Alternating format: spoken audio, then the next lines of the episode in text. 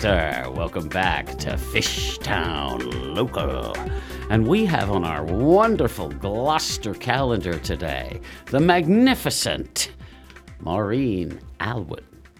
Hey, Yeah. Gordon. Thanks for having me on. It's a real honor. As I, I think that I've finally made it being on your show. That's great. Well, you were on my show 25 years ago when we uh, were Musician Magazine combatants together. Not you versus me, but you and I Right. versus the rest of the world. yes, actually, it still remains my favorite all-time job.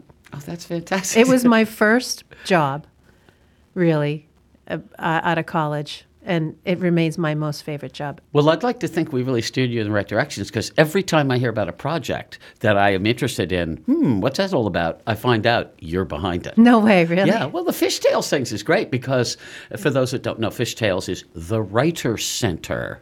It's um, how shall I say? So, oh, I don't want to say syndicated, but let's just say you change the subject and then you bring in different groups of exceptionally interesting and well-spoken Gloucester people. Talk yeah, about so that. Yeah. So you know, Fishtail started out as just an idea that I brought to the Gloucester Writers Center and talked to Annie Thomas and Henry Ferrini about it. And I said I was looking for something creative to do at the time, and I wasn't doing anything creative. I was looking to stretch and just get out of my head and get out of what whatever I was doing, and I just needed to have something creative to do. Well, and it was great. I was in the one. Was that a fishtail where we did Yeah. the rock and roll stories? I Yes. thought it was. Yeah. Yes. And So- they're so different. All the people, every story was so different. It's been great. And so it's produced by the Writer Center. Fishtails is, is a Writer Center program. It's produced by the Writer Center. And both Henry and, uh, and I do it together. And we have different themes that I come up with. And the only, the only theme we ever repeated was rock and roll. Because, of course, yeah. why wouldn't we? Why wouldn't you? Because Yeah. rock and roll people have the best stories. Yeah. Don't they? Don't we? fishermen. I said, don't we?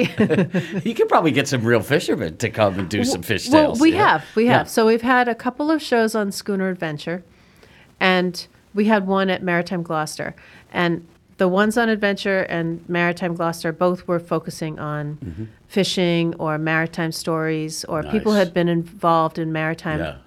related events because obviously up here we can't ignore that, and it's such a vital piece of our culture. Ah. And unfortunately disappearing.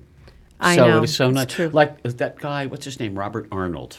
You should get him. He is amazing. And he had that last of the wood draggers that he gave to the Maritime. I got to think of the name of the boat. But the one I just saw, and I helped be one of the introducers Yes. to, that one was the best I've seen. Why? Because A, it had an audience commiserate with its worth. It had uh, had to be over 200 people It was in there. It was over 200 people, and I I was humbled by the turnout. I really, I'm always humbled by the turnout. I, but this turnout just seemed to be so energetic and enthusiastic, and there was such an energy in the room. It was you could feel it. 25 people stood standing room only for I- two hours. I know, Next to couldn't even the believe it. 180 that were seated. Yeah. It was crazy, Unbelievable. It- but it was it was fantastic, and I I'm so grateful. Yeah.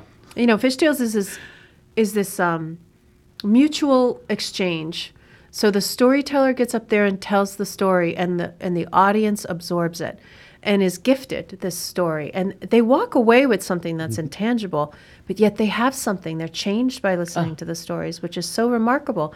And I think that's why people come and people like it because as a society have we lost the ability to sit around the table and have conversation. Do we mm. not get together socially enough to have these exchanges these mm. mutual gifting moments of um, memories or just just telling people stories about what's happening in their world? And i think that's why it's successful. I've been really contemplating this over the mm. last several shows because people are so um, drawn to the storytelling and they want to have this experience. And the Gloucester Writers Center is really in the business of giving experiences because even listening to an author that comes to the Writers Center, which of course, you know, the Writers Center does an amazing job of bringing authors from all over the world really to Gloucester.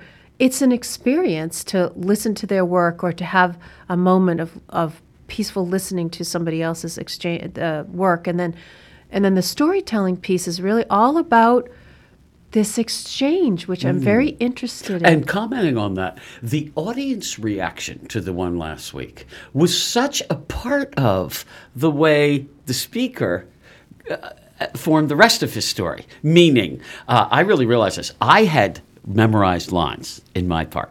My train was stuck on the track. I could improv, but I was stuck with the lines. Not so the participants, except for one. And when you put people out there, the power of improv.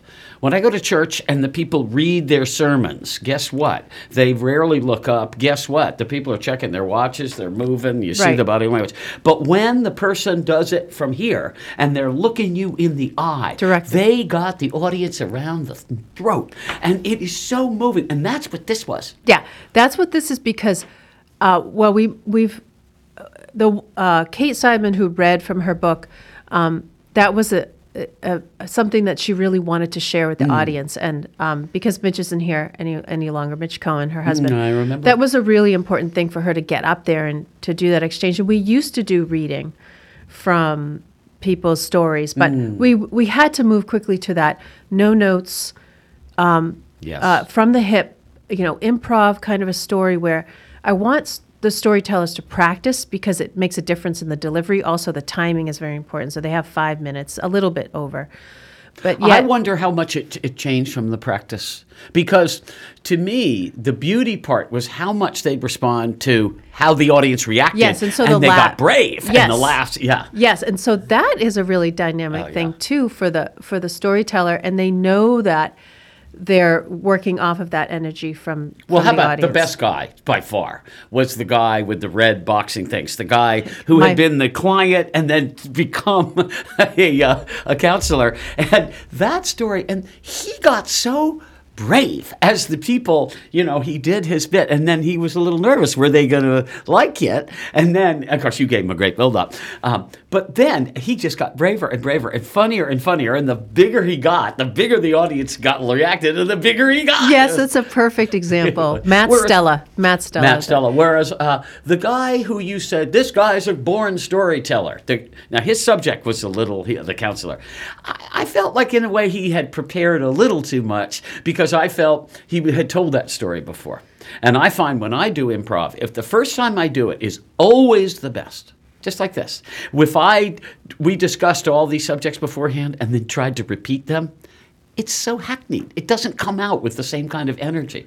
In fact, for me, the one that was the weakest was probably the best, meaning Israel's written piece with the fabulous uh, Robert um, Walsh. Walsh as the reader, and he's a great actor. Yep. And yet, I was looking at the audience, and they were interested. It was great. Yep. But it wasn't the same. He didn't have their hand around their whole brain Yeah. and drawing them to. Everyone was like that. I felt that uh, everybody who improv had an advantage over the readers, Yeah. and even the guy with the memorized well, line. that's why we we say it the the story directly is to the audience is much better than the the, the written word and reading it. It creates a different engagement like you're saying it's it's really that direct exchange that mutual exchange and that mutual expression together Mm-hmm. um, and yet uh, you know i do think that uh, like for instance israel's piece that stretched us in a way that we hadn't done before Mm. and even though it was written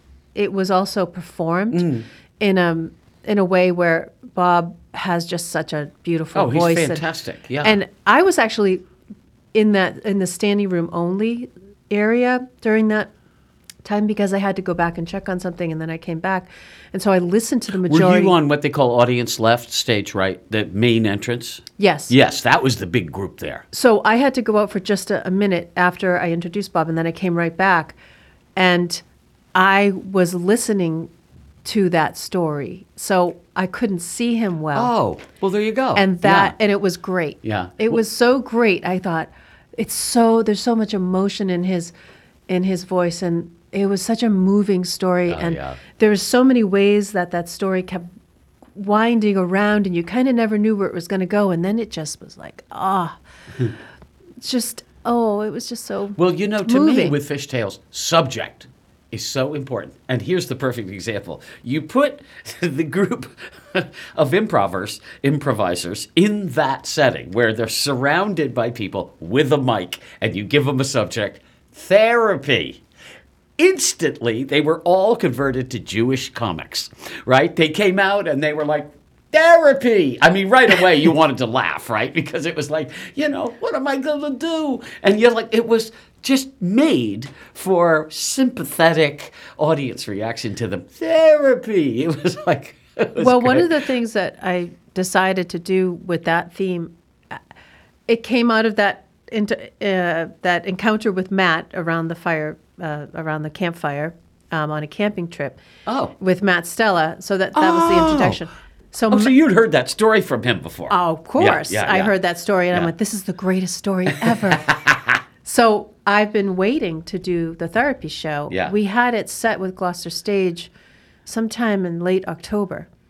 And then after the election happened, Nobody felt like doing it. well, it was it was like I kept getting these responses to fishtails coming up around therapy, and it was, do you realize like we all need this? Yeah. And do you realize this is a really important show, and that this is a, a way for the community to come together? And I thought that's right. It's a way for us all to come together and and have just a few moments of therapy Yeah. from a story, listening to stories about therapy. Um, so that's why I decided also to do the wall of therapy, which was this right. mu- again a mutual exchange of the audience participation, and I love that interactiveness. Well, unfortunately, just so the audience knows, we didn't get to that because uh, I got to introduce that part with the Freudian slips. that. Freudian slips. But um, but then the toilet started bubbling over. Oh, but it wasn't boy. one toilet; it was the whole system, and the whole do we have the to bring pressure that was back there. And the toilet in the uh, actors' room.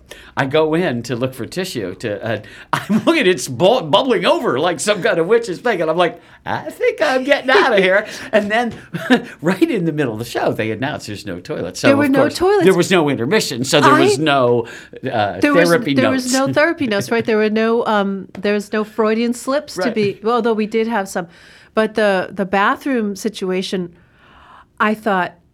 Is this the end of the show? Like, do we have to cancel do we it? And have then to I stop? thought, Yeah. okay, let's just run it. It's that's the reason why we had to run it all the way through without stopping. without yeah. stopping because we were going to have this intermission. Well, this woman came up to us. She goes, uh, "You got to help me. I'm from Wyoming." She said, "I flew in from Wyoming. My ride was right there. I didn't get to go to the bathroom. We jumped in the cab. We came out here, or we jumped in the ride. We came out here, but then I." Neglected to use the head because I said I'll use it at the theater. And we came right to here. She goes, I haven't peed since Wyoming. What can I do? I said, Lady, there's a dumpster around the back. And I said, if I were you, I'd go down the back staircase. There's plenty of privacy. And I was, she didn't hesitate. Right. Thanks. You almost knocked me over. You know, like I said, here, take this. she wasn't the only one. Oh, I know. She wasn't the only one who went down the back staircase. And men, they were all women because I didn't see any men. They were like they were. Yeah, the well, you know, guys have it easy. I guess. Yeah, they probably already did. Oh, we already used that dumpster before we got here. Well. I, you know, I keep wondering when Jeff Zinn told me that that had never happened at the theater before, where it wasn't just one clogged toilet; it was all backing all up. of them. Yeah, They were all backing up, and I thought, okay, what's the message here? it's Macbeth. Double, double, boil and trouble, or double. whatever it is. What's the message here? Let's like move quickly and get the show done. And I thought that you know we offered money back, but um, Oh but no, nobody that go- was it was okay. but but nobody nobody Yeah. asked for it. I mean, it. you don't so- really come to the theater to go to the bathroom. Theoretically, you've had dinner. You already, you know. Now, I want to know um, what are your other favorite fishtail subject, and then I want to know some of the other projects you're working on. Well, the rock and roll one uh, last year, maybe it was two Oh, years was two ago years now. ago, yeah. Uh, that's one of my favorite all-time yeah. ones because being a rock and roll person, rock and roll saved my life. Yeah, what can I say? right. It was. It's been one of the most important things in my life um, running forward, and so we love telling stories. Rock and roll people. We I have so many friends, and it was just another chance to get them together to tell these stories. I like, uh, you know, so many of them. I'm trying to think um, of of oh, the tattoo uh, show was fantastic. Where people talked about their tattoos. Yes, so every tattoo has a story, oh, and God, that's great. we had this fantastic show of people with tattoos, and it's just, you know, people who had tattoos under their lip, in their mouth, that was fantastic and amazing, and just people who, You mean they would stand there and hold their lip down while the guy did it? yeah, yeah, and and then, well, I was interested. The the show's name was Tattoo Show and Tell. Well, Oh. uh, you can't. Oh, they have, can't show them all. Well, we had some people show some really fancy tattoos in some, Some interesting intimate places. places. oh, that's great. So that Did any of them good say Mo? No. Okay. No. How about your tattoo? I don't. Really, I don't have a tattoo. I don't either. Yeah. So my niece wants me to get a tattoo with her, and I haven't decided whether. or You sort of wonder. Uh, you do the tattoo show and then the tattoo regrets show. Yes. you know. I wonder how many of them were still proud of it. You know. So. Well, I have to admit that the the tattoo show came from an idea from New Bedford, so I have to give them kudos. Okay. And New Bedford always has this uh, this uh, waterfront festival, and they have a tattoo contest. Say the name of the town again. New Bedford. Yeah, it's like Elmer Fudd's uh, brother, New Bed, New Bedford. New Bedford. You know Yeah. what can I say? It's you like want me to? the town where Tufts University is. Of course, my mother is from West Medford, Medford. and I like so that. I Elmer Fudd. Yeah. Elmer Okay. Fudd. there is no OR. I grew up saying those. I, you know, I grew up saying that because my mother's from there. That's good. oh well, you're entitled.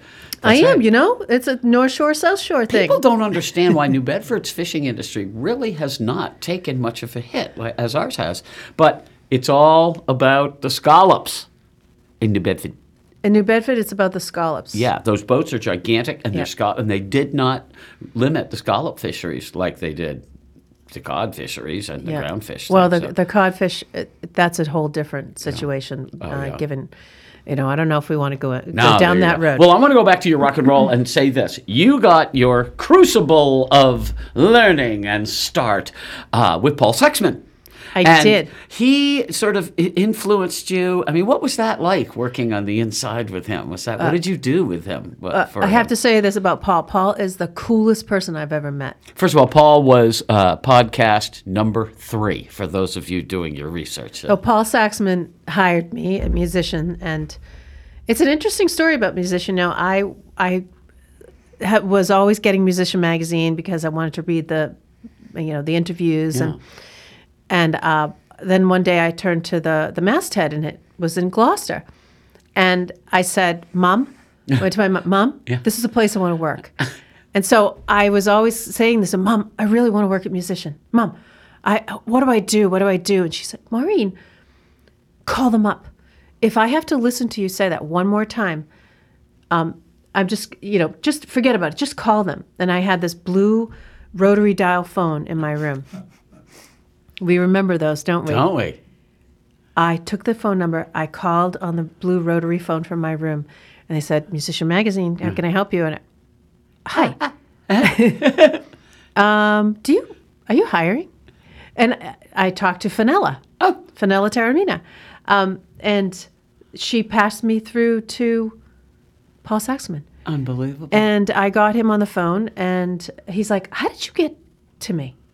And I said, "I have no idea, but listen, I, I Let's talk. Yeah. I, I want to work for Musician. How can I get to work for Musician Magazine? And he said, I don't know how you got to me, but uh, why don't you come in on Tuesday at like one o'clock? Except he wouldn't say it like he said, why, yeah, why don't you come in on Tuesday? He was like the the modern coolest. day equivalent of Bogey. He looked a lot like Bogey's delivery, but he was the coolest guy. He's the coolest. He I wore a walked beret in- to work, He yeah. had the he has the greatest voice. yeah. Oh, right? totally. The greatest Yeah, voice. Yeah. And the sunglasses and his hair. Totally. I'll always remember it. He's like, Mo, you're hired.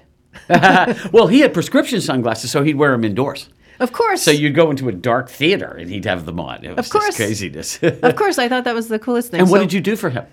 I did promotions. Yeah. And, all his crazy ideas, you Yeah. would help enact them. Yep. I he had some help. of the best ideas. I mean, like we gave cases of wine to our biggest advertisers, so we bought the wine at a fairly low price.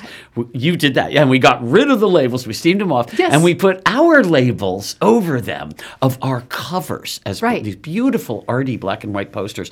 We sent the things out. Well, I would go see people at trade shows, or I go to their offices in their factories, and there would be our wine on the. And they'd say, You can buy wine anywhere. You'll never get a bottle of musician wine. So a lot of them had saved the entire case of wine. because I think I still have the one with Midnight. Oil Yeah, there you go. Somewhere in my archives up in my And that was the beauty of musician. We would stop work anytime the midnight oil. They'd start to play that song, "The Power and the Passion." Everybody would get up and just start Yeah. rocking out to the thing. The song would end. It was like a four-minute song, and then everybody would get back to work. It was just great. I know it. Well, the whole atmosphere there Oh, was, was. wonderful, Gordon. And I- yet, it was not. Um, people did not. Uh, uh, run away from their work. The work got done. Oh, the work got done. really uh, very intensively and fast because everyone adored the working conditions. Because it so was you wonderful. could party and then got right back to work. And the was- first part of the day was like a steamroller. Everybody was so nose to the grindstone. Yes. The afternoons were a little mellower. Oh, yeah, a little a little mellower. But I just remember being part of that group was so dynamic and culturally rich and Oh. I remember being taken out of my little office which was I can't even explain it. You know, you know there was that big the big uh, reception area Yeah. and then there was this little uh, room kind of over here next to the sales. Upstairs or It was- in the downstairs? It was office? in the downstairs Right, office okay. next to the art Right. um, okay, I remember that. Yeah. the um, the layout area. And someone said to me one day, I think it was Claire, we need help because we're we're getting the layout done. Um, come in here and and um, have you ever done layout? Like, what? yeah, layout in the sun. and she said, I'll show you quickly how to do it. And uh, I need you to run and get the the um, what is it? Not the the type. yeah the type. Yeah. And run in and get it, and then come back, and I'll show you how to lay it cut out. it up and lay it. Yeah, Those were the days before computers. They would go to typesetters, they would print out the words at an amazingly high expense. Then you would literally take the words and or the letters and make your own things. Later on they'd shoot negatives of it. But if you lost a word, you had to go back and they were such pirates. It would be like, "Oh, well, it's triple overtime, extra extra, so the word and will cost you $60 for one word." And they were such pirates, especially in Boston where we'd bring them this list of Oh things my that they- God, really? Yeah, That's uh-huh. amazing. And- well, my favorite project you guys did was the one we catered lunch to the record industry. And if you remember, because we knew it was so hard to get them to go out to lunch with you, so we said, no, we want lunch with you at your desk. So we had the lunches catered in New York and LA, and the menu was all stuff that was about musician. So that the items in the menu all referenced back to See, us. that's that's Paul's brilliance. It was yeah, and it was like they don't want stats in the record industry. Do not try to give us statistics. We will shut the book. But if you gave them in an intelligent, clever way, Creative. creative way, Yeah. like we did that one. We did another one where we gave them a summer pack. It was a six of beer. Oh, And yeah, when that's they wrote right. the ingredients of the beer and all that, it was all like Musician Magazine. Eighty nine percent own CD players. That's right. Musician Magazine bought. right. Yeah, you I know, worked on that 77 project. restaurants. Yeah, and the people, in spite of themselves, because we don't give us statistics, they all read the stats, and our advertising got really booming in records after that. Yeah. After both of those promotions, because they said. I can't believe you got around our defenses.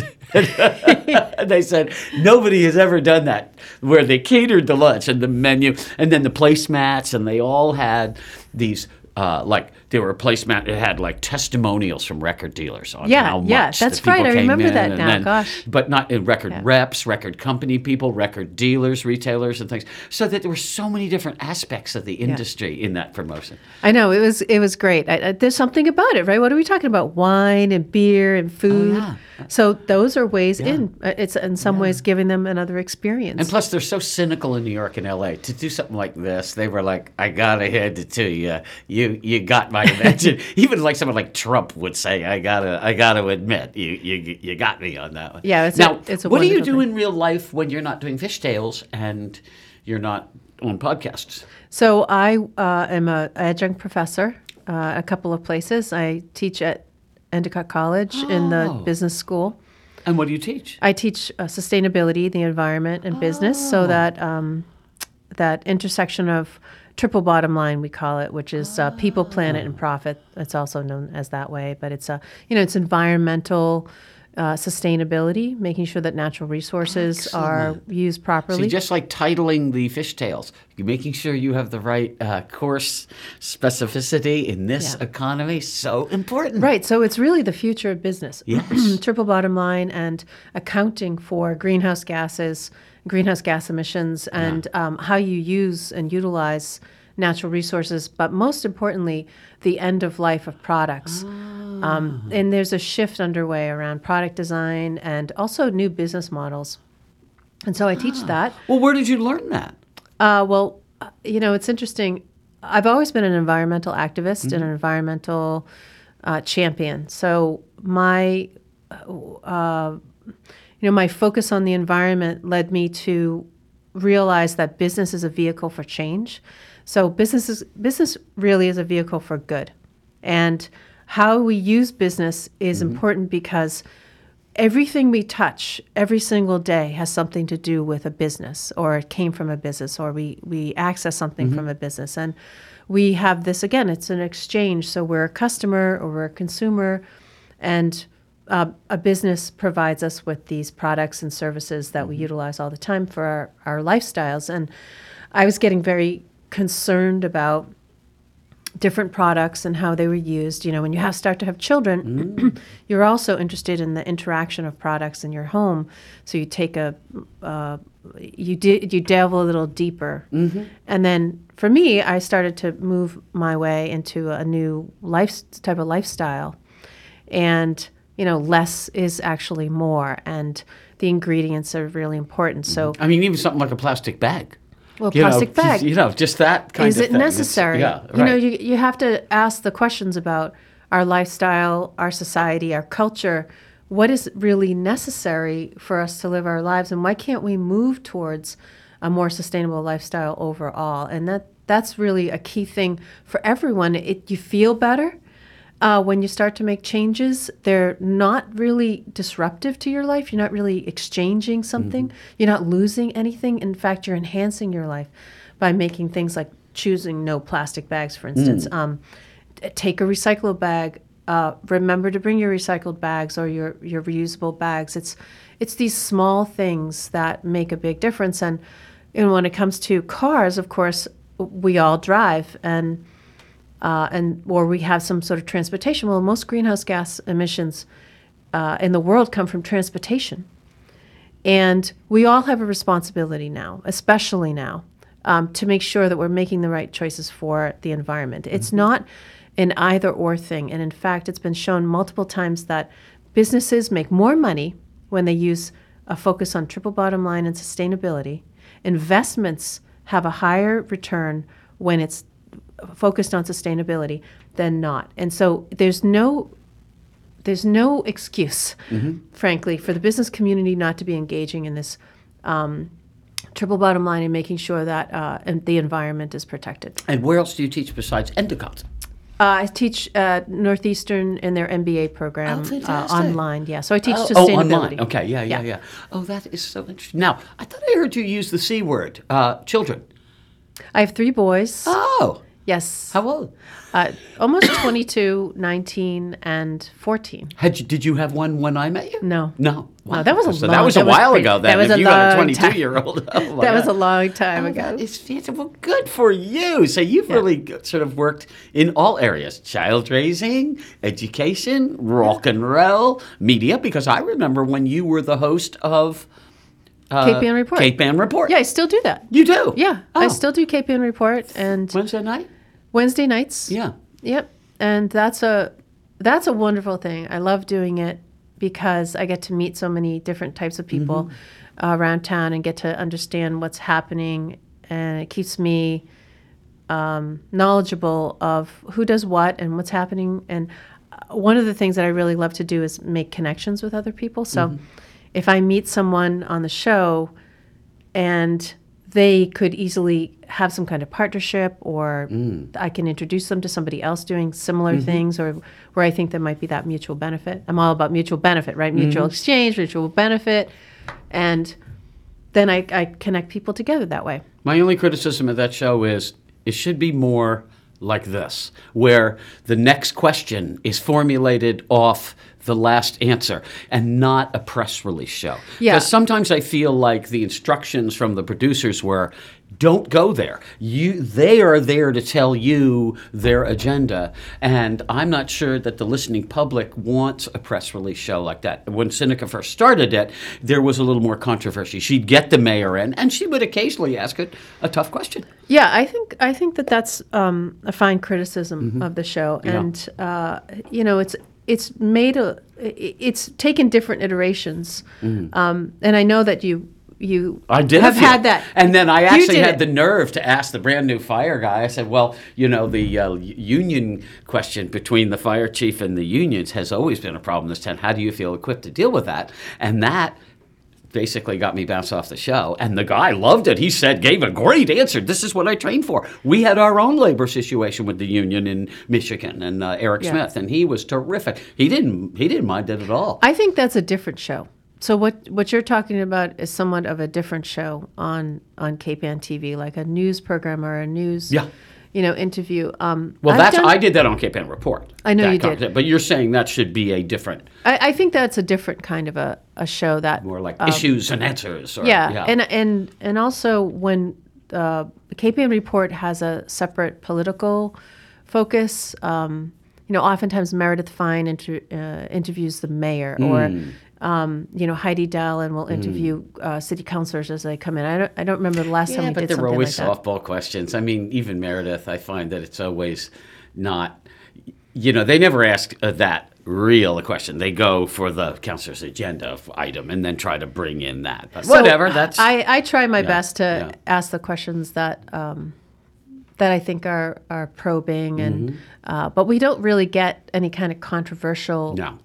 uh, guests on the show, and Mm-hmm. and I think the purpose of Cape Ann Report is really to let people know, at least the ones that I do, is let people know what's happening around town, Mm-hmm. and highlight different uh, services.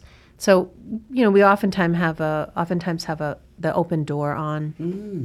And Mm. Julie. that's always yeah, Julie, Julie, LaFontaine. yeah. That what they're doing there is really great, and they're always expanding services. And I Mm-hmm. feel like those kinds of shows are are really vital because it's a community TV and community services. Mm. And they ring the bell of awareness and maybe tug at the heartstrings of support these people because they well, need it. well, yeah, and Yeah. and if we don't have those kinds of those are some of the best shows we do, Mm-hmm. which is focusing on the services that are available. So we've had uh, folks that are talking about veteran services um, on the show, and um, um, you know we had the Grace Center on Mm. talking about you know these interim programs and you know between what's happening at Open Door and the homeless shelter and the Grace Center, and It's just a great program. I love that woman, Rona Tyndale, who runs she it. was she's wonderful. She is. She gave a sermon, and I remember the place at our church was you could hear a pin drop, and it was the saddest thing. And people were crying and all this about Mm. this guy coming up with frozen feet, and he wouldn't Oh, come in, and it was blah blah blah. Well, um, I can tell from the look on the end of the mustache of our uh, engineer that we are nearing the end of our. When the thing crinkles a little this way, it uh, tends Thanks, to say. Jim. Well, what I wanted to ask was last question: What future exciting projects are you uh, blue skying? Are you what anything that is long term? Your idea of eventually doing a a live rock show or a live news show or Okay, so so I have a lot of I'm an ideas person, and so I only get to get to implement a few of them. But I can tell you that um, a couple of interesting things coming out of the Writer Center. I hope is going to be um, kind of long form fishtails, and we're just not sure how that will be. But it's probably going to be like a TED Talk. Um, it's it's going to be the Gloucester Writer Center's take on TED Talk. I don't know what TED Talk is. uh, TED Talk are these uh, informational ideas that, uh, well, ideas that were, are worth spreading. That's their tagline. Okay. And they have, they're videoed and uh, videotaped. And so it's, you know, sometimes they're about 10 minutes, 15 minutes, and they're by an inspirational speaker who has actually done some work or research. And so we're looking at that for a long form uh, type of fishtails, a TED Talk piece.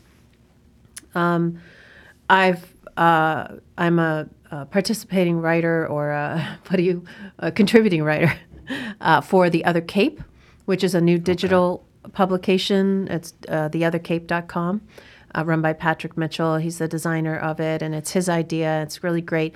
Just taking a look at what makes this cape. And Patrick Mitchell, not only was he the designer of Fast Company magazine, but he worked again Musician. for Musician magazine. Right, so he's one of and us. his son was my sailing student at Pingree School because I ran that team for 11 years. He was on the team for three years before I knew it was Patrick's kid. No way. Because I never put two and two together. Why would you?